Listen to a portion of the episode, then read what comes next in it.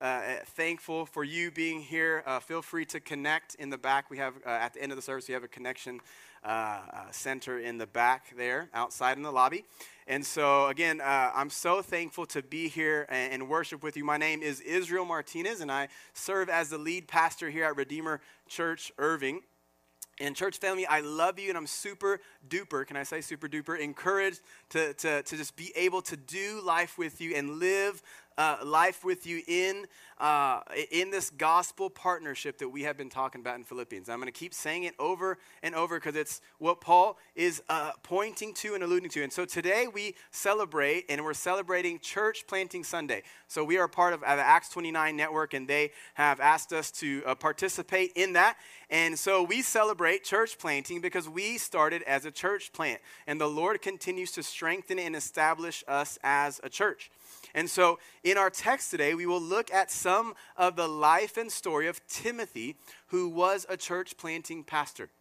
And so, Timothy was sent out and helped Paul, the Apostle Paul, lead and plant many churches, and then eventually was led to pastor in a church in Ephesus. And so I'm super uh, duper again, super thankful that we get to worship as we learn from the book of Philippians today in chapter 2, 19 through 24. So if you have a Bible, um, we preach the word here, and we want our eyes and ears as much as possible um, uh, pointed to the text. So if you have a Bible, you can turn on your device or open your physical Bible. But we're going to be in Philippians chapter 2, verses 19 through 24.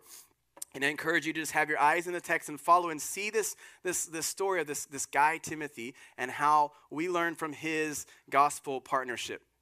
And so, what we're going to look at today um, and learn um, is that the church today can have true hope. Paul's going to say that word twice, but the church today can have true hope in Jesus and be encouraged to learn from Timothy's life of gospel service, which shows us that true gospel partnership produces gospel service. And so that's what we are learning today. And remember, we've been uh, learning a lot in the book of Philippians, but specifically this idea that gospel partnership produces unity in the faith. And so Paul has said, again, this amazing phrase, one of my favorite phrases to, to live as Christ and to die as gain. I think it summarizes the whole uh, Bible as far as our purpose. And he said, and he's told the believers there at Philippi that they will suffer and, uh, be engaged in conflict. And Paul wants the church in Philippi to be encouraged on this foundation of gospel unity, in spite again of this conflict and suffering that they will face. That is inevitable for the believer. You will face conflict and suffering. But it's what do we do with that? And how do we partner together to live in that and through that? And so the Apostle Paul has been using this word partnership, which in the, in the Greek can be translated, if you have any experience in church, koinonia, uh, fellowship, community. A really good translation is just, is just partnership, or uh, what, what, what we like to say here, really the, the deeper understanding is this joint partnership that we are going to war together. We come from different places, but we are in this thing together. And so, based on, on scripture, we have defined biblical partnership saying that true partnership in the church is an active partnership in the gospel. Um, and so it, it's this close relationship of mutual benefit, uh, promoting the gospel through cooperation, sympathy, suffering, financial giving, uh, active labor prayer, and love. And so this is uh, again one of the biggest themes that we see in Philippians. And Paul has these really these three big themes of partnership, encouragement, and then change in people.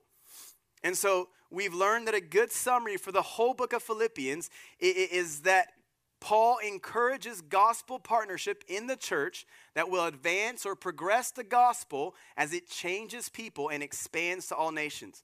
And this is really applicable as we are talking about church planting Sunday. And so we see that this book of Philippians was written by this guy who would become known as this famous apostle. His name was Saul, and, and on his way to Damascus, Jesus woke him up and converted him. And he became this guy who was persecuting, from persecuting Christians and hating Christians. Um, to the, he was this Jewish uh, zealot, this Pharisee of Pharisees, he'll say. We'll learn about that soon. That he then converts and becomes this, this apostle to the Gentiles, meaning this apostle to the nations. And he wants to, to, he's compelled to go out and share the true gospel. And so Paul's letter to the churches in Philippi then provide this wonderful example of gospel partnership in the church or within the church. Remember, the Philippians had shared in Paul's proclamation or preaching of the gospel. They sympathized with all of his suffering and pain. They had suffering and pain themselves. They learned how to give sacrificially, not just their money, but their all of themselves. They said, For me to live as Christ and to die as gain is what they learned from Paul. And so, all of that, they learned to support the cause of Christ. They learned to work together to be this distinct, different people that were on display in their city. And they prayed for Paul and this advancement, or this the same idea, this progress of the gospel as an overflow of love born in them. It was just who they were. And so in the book of Philippians, again, we have the, this apostle Paul at the end of his life, struggling in, in a Roman jail, feeling all this uh, uh, temptation, probably to quit, to, to, to not want to proclaim the gospel. But Paul reminds us because Paul uh, was preaching the gospel to himself and he wanted us and he wanted the Philippian church specifically to live lives worthy of the gospel in unity as gospel partners. And so that's what he was telling them. And so again, Philippians 2 19 through 24 builds on that idea, and it clearly teaches that the church today can have true hope in Jesus. So we're going to sing a song called Living Hope. So that's a, that's a kind of a sub theme in our text today, this idea of hope in Christ.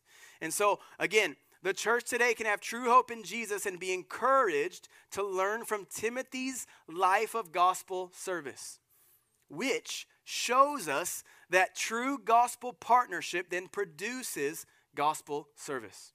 And so, said again shortly, today we can learn that true gospel partnership produces true gospel service.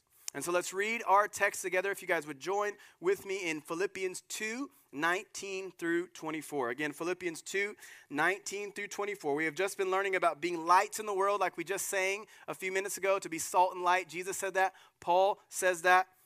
And so, if that is true, then he gives us an example of a young man that was doing that. Look at verses 19.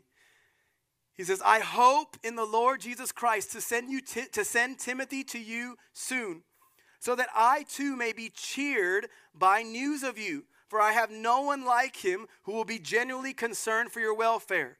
For they all seek their own interests, not those of Jesus Christ. But you know Timothy's proven worth, how as a son with a father, he served with me in the gospel. I hope, therefore, to send him just as soon as I see how it will go with me. And I trust in the Lord that shortly I myself will come also. And so, again, uh, as we walk through this text, we will see in Philippians 2:19 to 24 that it clearly teaches and it encourages us, encourages us that the church today can have this true hope in Jesus and be encouraged to learn from Timothy's life of gospel service, which shows us that true gospel partnership produces true gospel service. And so let's look at verse 19 more closely together as it says. Paul says, I hope. And sometimes we can just skim past that hope, but he's saying, Man, I hope.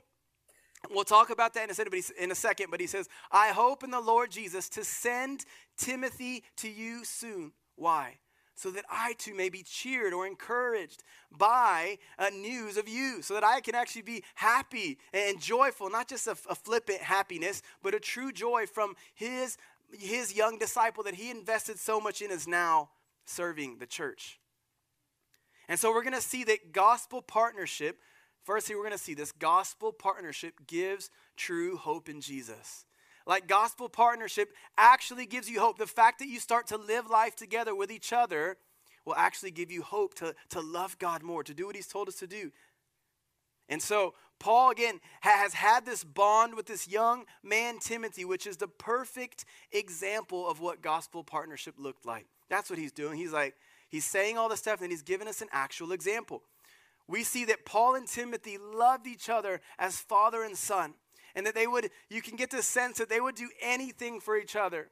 And they weren't related by blood, but the years they had spent ministering together as gospel partners bonded them in that joint partnership with this deep, intimate, again, gospel joint partnership that they had. And y'all, this gospel partnership again gave them true hope in Jesus. And again, hope is not just mere wishful thinking like, I hope the Cowboys win. That doesn't happen, right? Or uh, yesterday my Mavericks lost, so I hope the Mavericks win. I think they play Monday, right? I'm a big basketball guy. I hope that they win. It's not that like this, it, like, I don't know. I don't know what they're to do. It's not this kind of wishful thinking kind of hope. That kind of hope is not biblical. But biblical hope is knowing the gospel story and knowing how God is our living hope. Again, we're going to sing that later. And again, to have hope biblically means to have expectation, trust, and confidence in God. And so, this that is what Christian hope is. That again Christ is our hope. That Christ is our expectation and he is our trust and he is our confidence and nothing else. And so again this relationship of partnership that Paul and Timothy had together as brothers gave them this true hope in Jesus. And so we've talked some about Paul, but let's talk a little bit more about our, our, our main man Timothy and read some scriptures about him. So I'm going to read some stuff about him um, in some other sections of Scripture just to paint a picture. So, Timothy is a co author, remember, with Paul of Philippians. Remember how Philippians starts? Paul and Timothy, servants or slaves of Christ Jesus.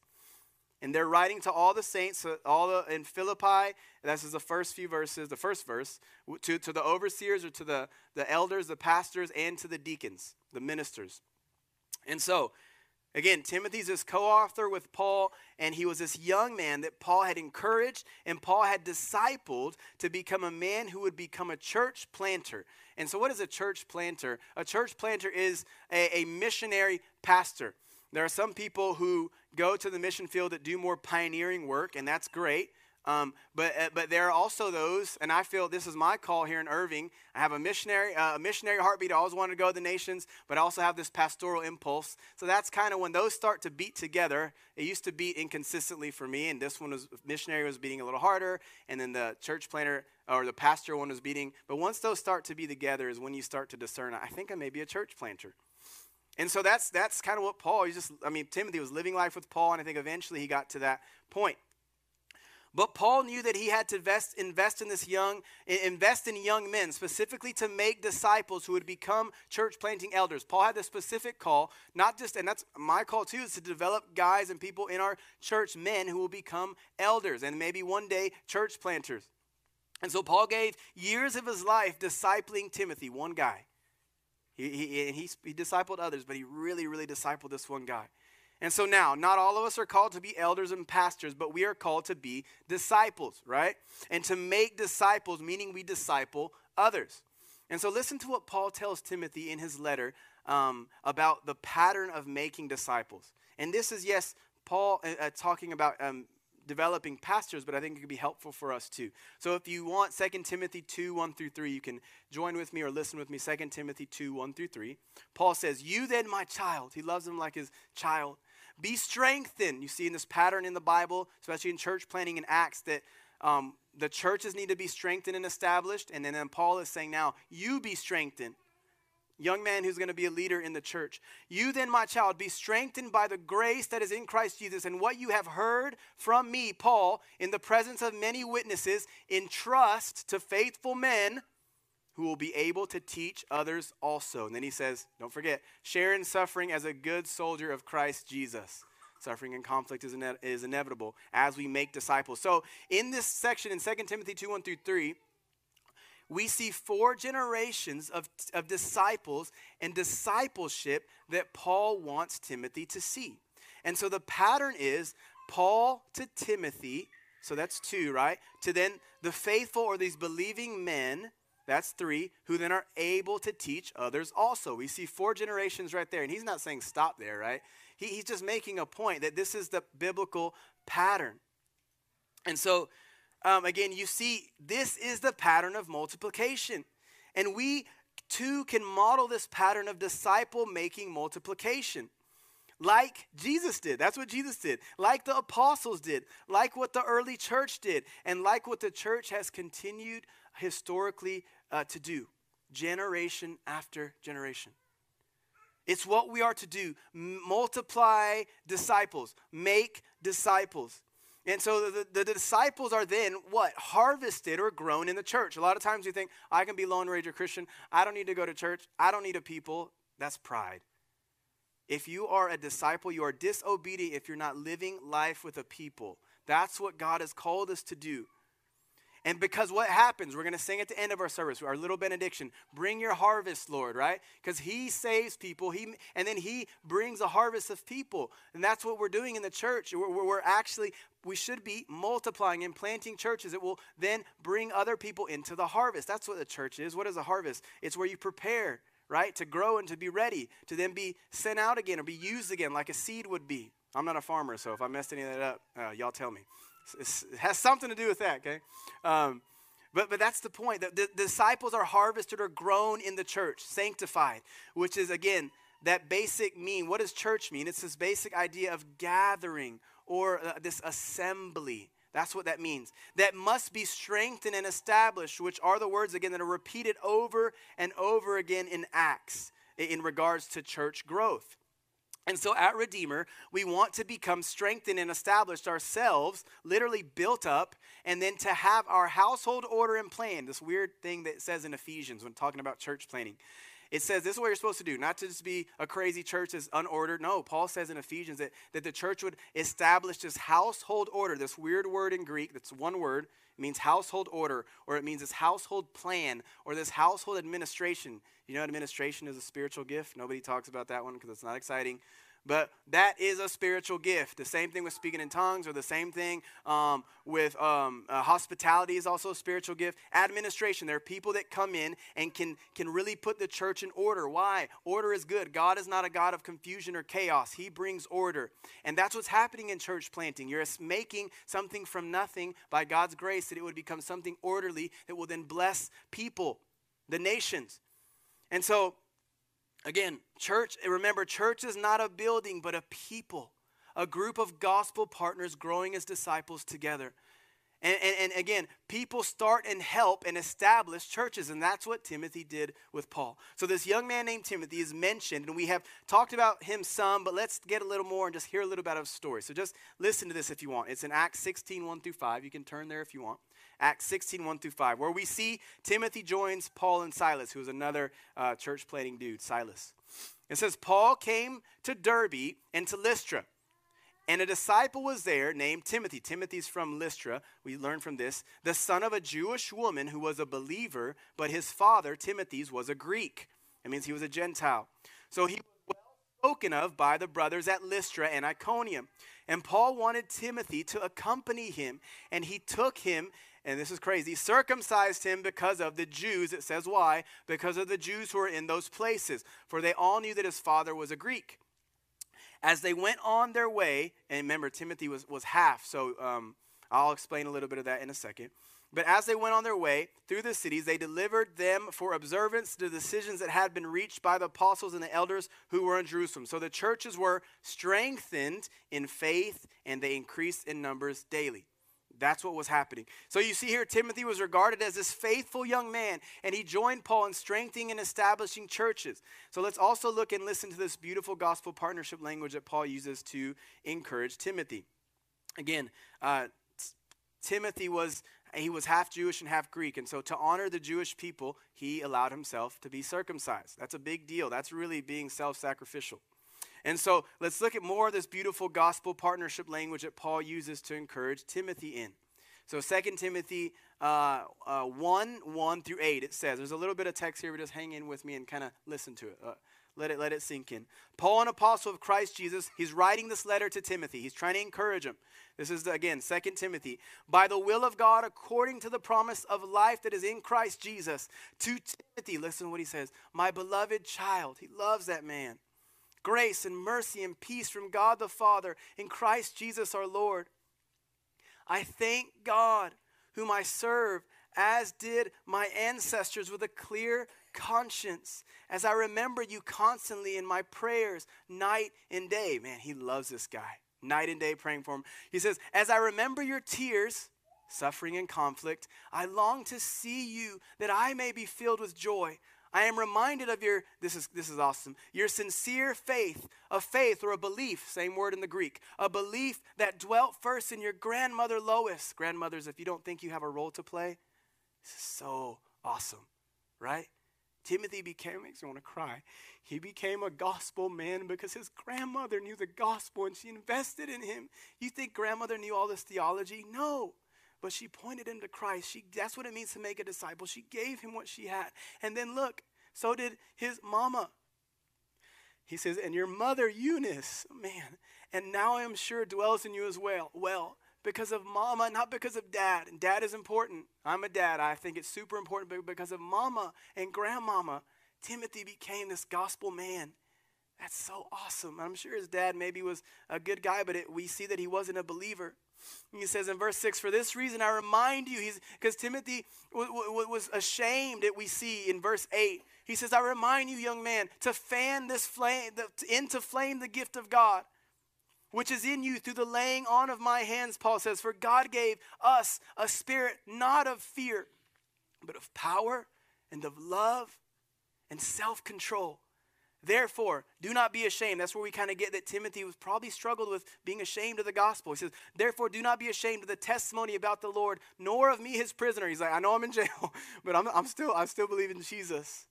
He says, But share in suffering. There it is again, for the gospel by how? The power of God. So Paul knew Timothy as a son. This means he spent time with him. This mean he means he asked him questions about his life. He knew his life story and he loved him deeply. I'm sure they could joke. They probably had to grow in like you know how guys are. They're always super sarcastic and that usually is immaturity, right? It's, it's okay to be sarcastic, but when you start attacking someone, that's where it becomes a problem. I'm sure they had to go through those growing pains of like, hey, man, you said that. That kind of got on my nerves. You know, or, or, or, I don't know what their relationship was really like, but I, there had to be tension if you live with someone. But in this culture, too, there was an honor culture thing, and I assume Paul was maybe 10, 20 years older than Timothy, and he had this honor for this older man. Um, that's something that we don't do or understand much in our culture. We're rebellious. But, but there was this true uh, uh, brotherhood that was like a father and son relationship. Seems so sweet. And he says, again, we see we, we can see that Paul and Timothy had this, if, if someone had it, this true gospel partnership relationship, they had it. And so we hope that true gospel partnership, again, gives us true hope in Jesus. And this is what mutual care for one another was. It produced this true bond of gospel partnership that actually gave hope in Jesus. Let's look at verse 12. It says, Look at how Paul kind of commends Timothy. He says, For I have no one like him, nobody. He, he's my man. For who will be genuinely concerned for your welfare. He, he can vouch for Timothy. He knows his character. He knows that he is going to care as that servant. He's going to he's to serve. Literally, he, as a slave, he would come and serve the people. That's what Paul knew that his man Timothy would do. He said, For they, these other either false believers that he had mentioned earlier in the letter or enemies, all seek their own interests. Remember earlier in the letter, we're supposed to seek the interest of others, not our own interests. Love your brother, is what he's saying. He says, These people, for they all seek their own interests, in verse 21, not those of Jesus Christ. But Paul trusted Timothy with his life and his ministry and true gospel partnership. This genuine concern for others is, again, this true love of people. And we see this concern for others' interests actually benefits the, the, the church mutually. And, and now we're going to see that gospel partnership strengthens our gospel service in our relationships with our own church. Church meaning our own people, not a building. And so, um, and, and, I mean specifically, we see this with Timothy and Paul, but uh, uh, specifically, uh, Timothy was, was, Paul was obviously concerned for the church, but he commends and talks about Timothy's concern for the church's welfare here. This concern, again, is how we love our brother. If we have loved God, we will love people with this deep concerning.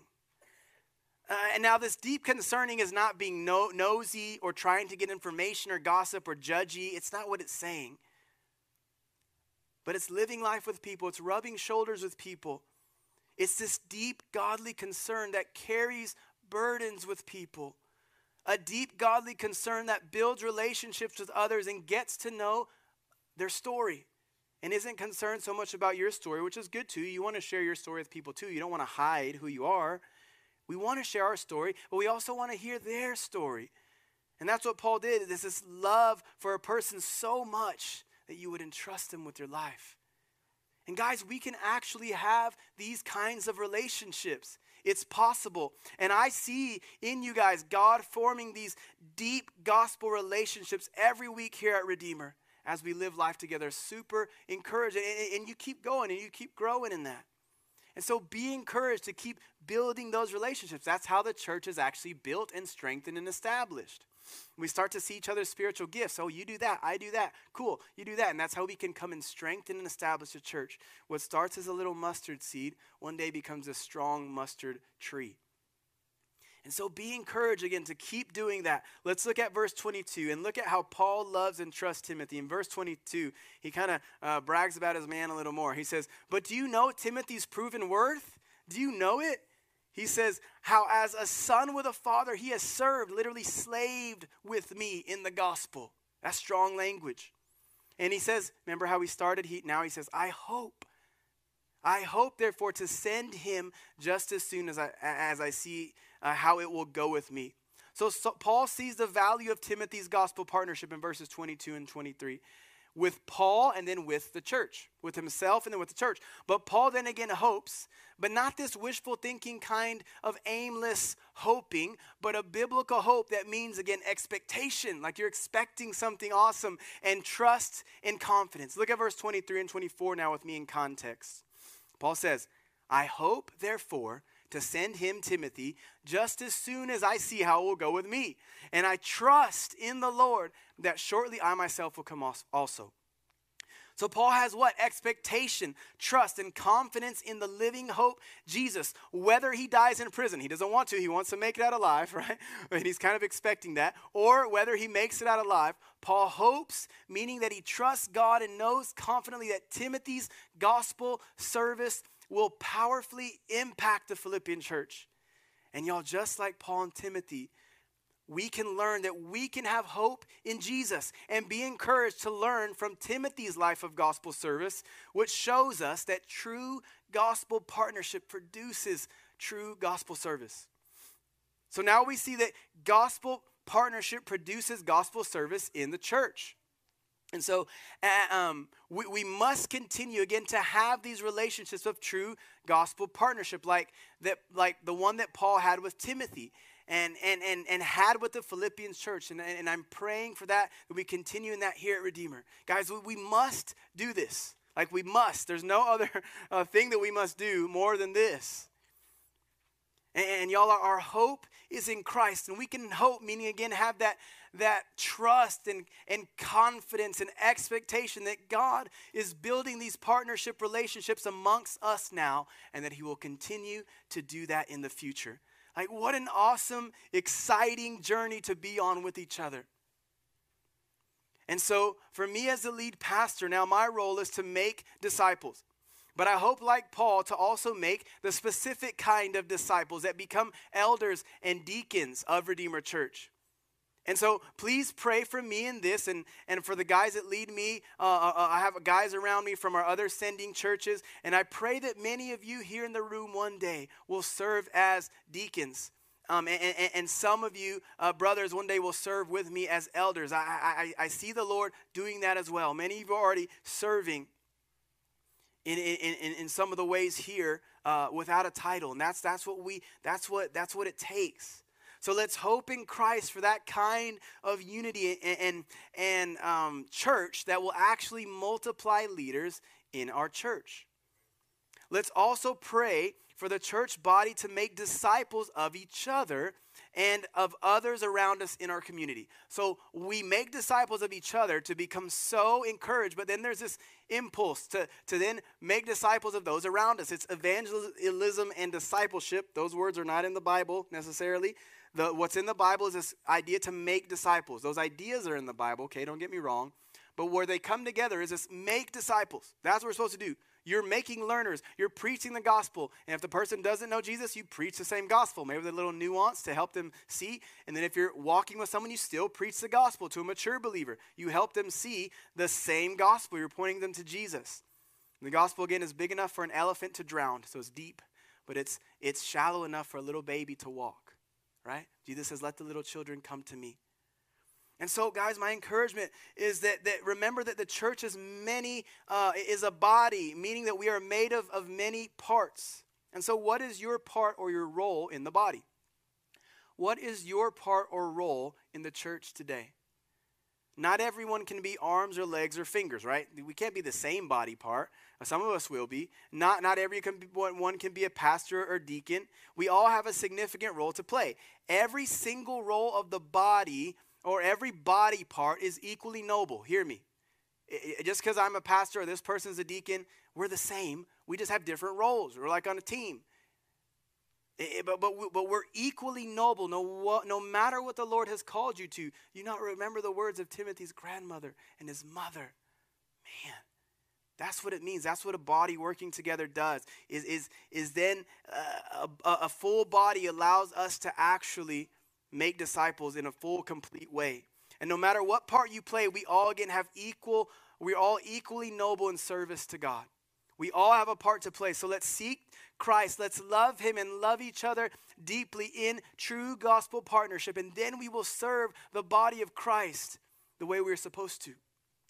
If we love God, we will love people, and the people we are really to love firstly, as Philippians has taught us and as Galatians taught us, is each other as a church. Loving each other. Sometimes we want to go do the Great Commission and we haven't done the Great Commandment, right? Love God and love our brother. The brother signifies proximity. Once you have that proximity and that starts to build, then the compulsion is to go out. But a lot of times we want to go out and we don't want to commit or grow to each other because that's harder. It's easier to go to another country sometimes. I mean, for me it is. I can go and talk to people, but then it's the person that lives next, next door. It's like, I talked to him last week. I talk to him again. You know, that, that, those kind of things are hard, right? If we're honest, it's easy to be a missionary in some faraway country. It's really hard to do it at home.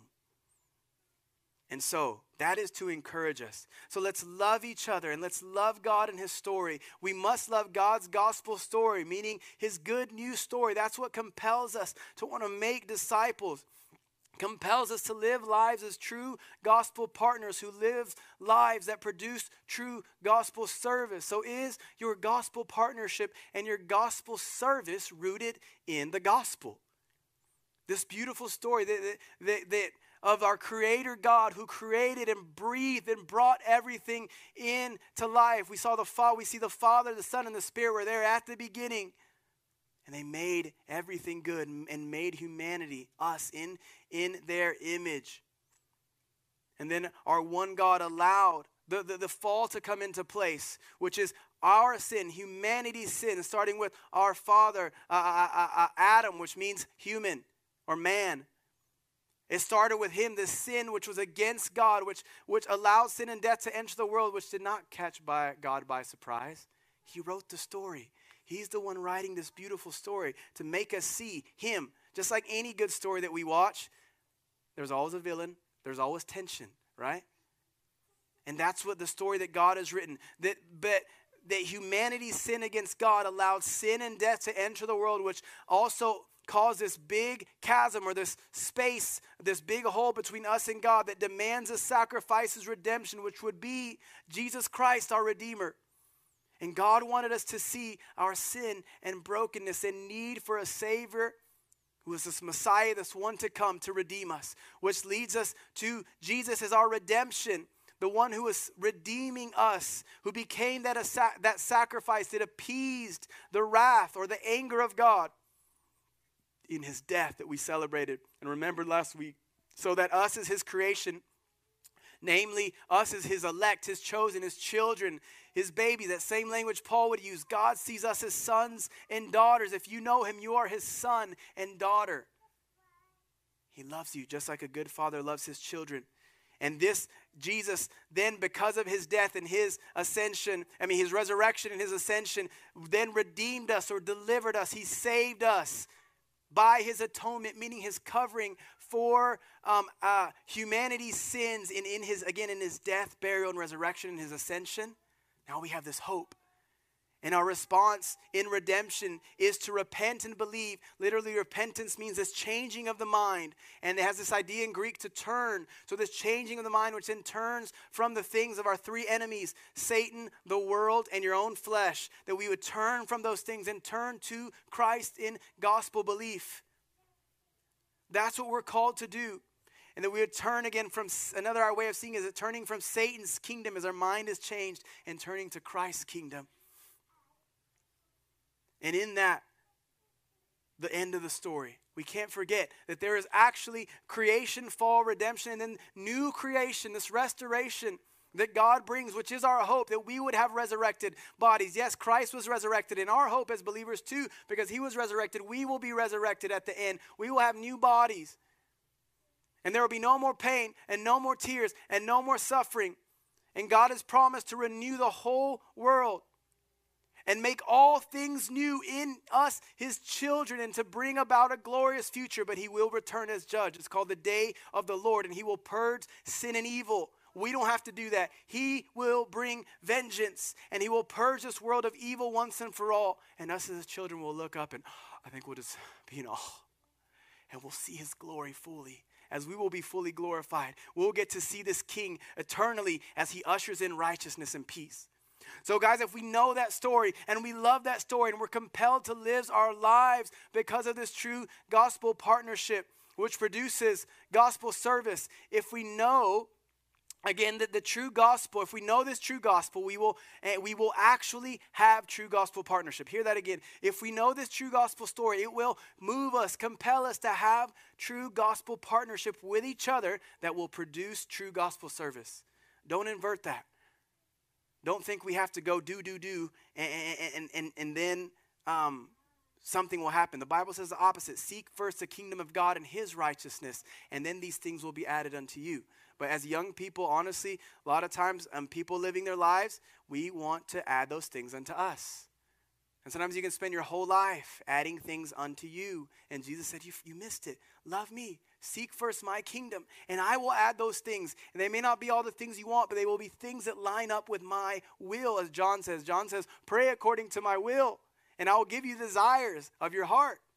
It says that in Psalms, it says that in First John that if we pray according to God's will, but that's what it means to love God, is that we will align our hearts with the will of God, that we would proclaim, for me to live as Christ and to die as gain, and not feel weird saying that, but really mean it.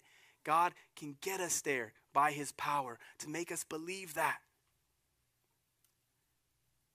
And this is what it means to be loving God and loving people and making disciples of all nations for God's glory. And so we see that Paul and Timothy's gospel partnership didn't just affect the Philippian church, but this life of partnership and disciple making produced gospel service that impacted many other churches as they multiplied. And so we can see from our text that Paul was on the verge of, of possibly dying. But he knew that his investment in Timothy would produce fruit in Philippi. And I suspect that Paul, who had planted and ministered to so many churches, knew that his gospel partnership with Timothy and the Philippian church would produce a legacy of disciples that would partner and produce service to the ends of the earth. That's the beauty of church planting. That Paul, through Christ, was building a legacy. And y'all, we here too at Redeemer are building a gospel legacy through Christ. That's what I pray. It's not about us or me or our church or no, but it's about this legacy that would outlive us in a hundred years. This church will probably die, as most churches do. But we must know that gospel partnership produces gospel service in other churches as we multiply. And so, by God's grace, I see us doing it here at Redeemer. We're doing it as we make disciples and partner together here in DFW and at Irving. Y'all, listen to this. Y'all have given significant money in time and other resources and invested in a good number of church planters here in DFW and Irving and the U.S. And here in the near future, we hope to have other church planters like Timothy come and invest in us as they will preach and teach us under the authority of the elders um, of our church and our sending churches. We have given and supported church planters in Austin, Dallas, and all over West Texas. Towns y'all, we probably don't even know what they are. But but y'all have done that. Y'all y'all have also y'all right country we're country. Y'all have also uh, been part of the Redeemer Network of churches, which started as a group of guys from our grandmother church, Redeemer Lubbock. That makes me want to cry. I'm gonna stop. Sorry, I'm emotional today. I love church planting. It gets me. Okay, that led to over 20 church plants, including our church plant today. We're not just doing this alone. We're part of a family and, and, and, we have given significantly to support the Redeemer Network to keep church planting in America going. Do y'all realize that we live in a mission field here in the U.S., specifically in Irving? Churches are dying here. Irving is one of the most ethnically diverse cities in the U.S. And guys, we are in a mission. If people send missionaries here, Koreans, Brazilians, the Latin America are sending people here because when you live somewhere, you don't think you're a mission field. You're like, we're good. No, we're not. We're not good. I mean, look at the size of our church. I think that shows, too, that, that there is a harvest here. And there are many people in bed right now not knowing what it means to be one who rolls together and live life together with other people. And that's okay. That's the role God has called us to play. Irving is different than the rest of DFW. We are in a setting that is more similar to New York or to Portland. Know that, and that's okay. It's going to take time for us to build. But what starts as a mustard seed will grow and expand, I believe, by God's grace. And it's worth it to stick it out and do it here in, in, in Irving.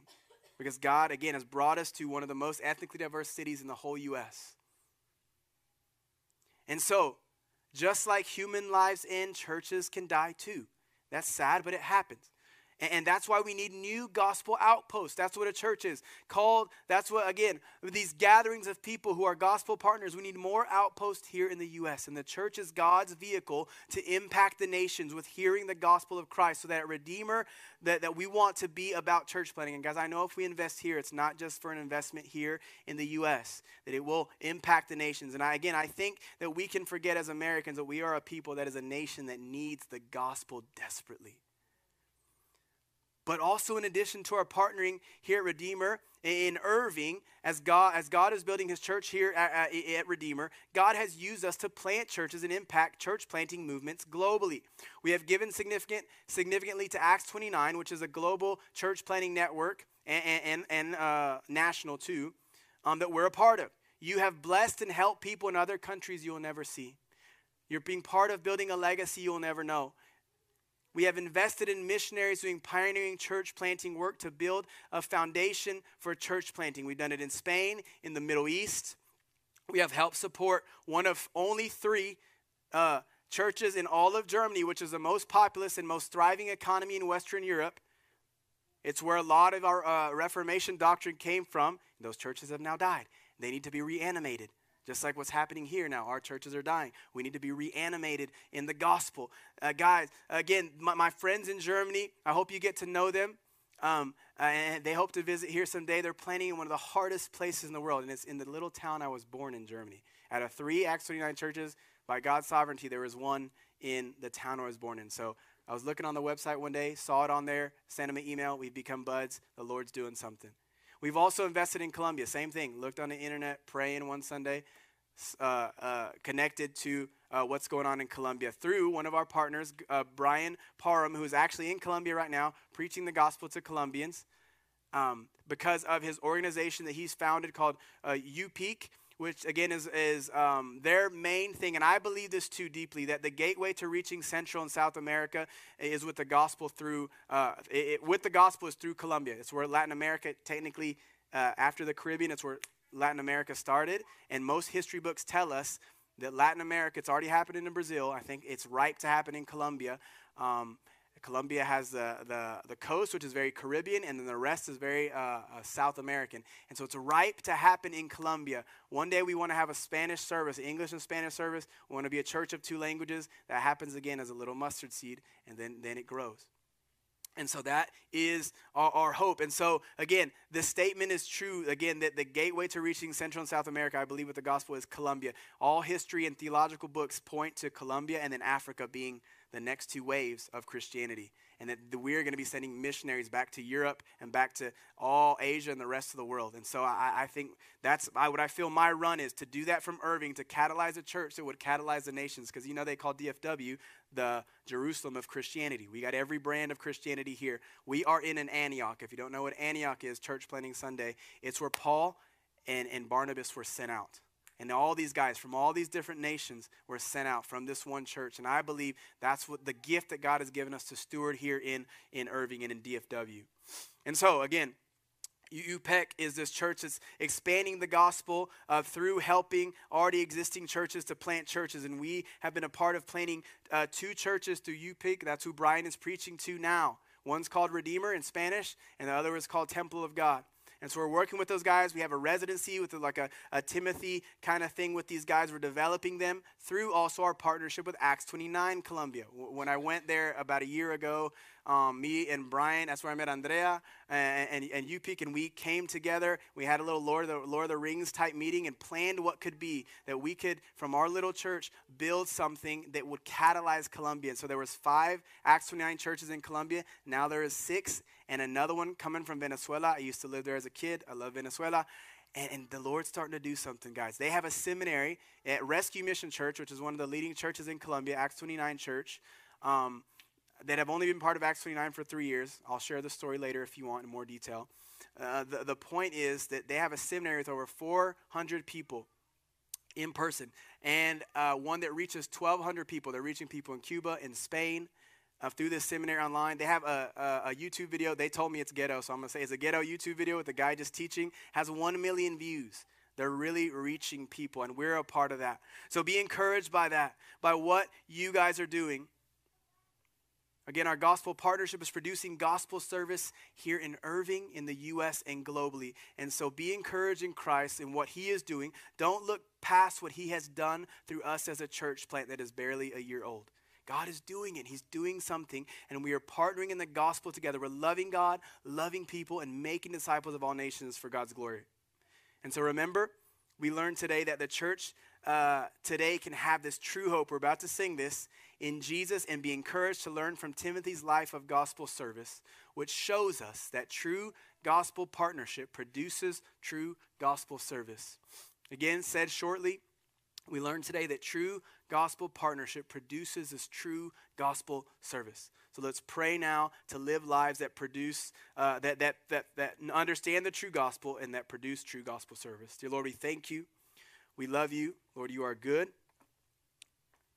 Lord, allow us now just to come and worship you, Lord, as we respond in this true gospel partnership and pray, Lord, that it produces this true gospel service. In the name of the Father, the Son, and the Holy Spirit, we pray. Amen.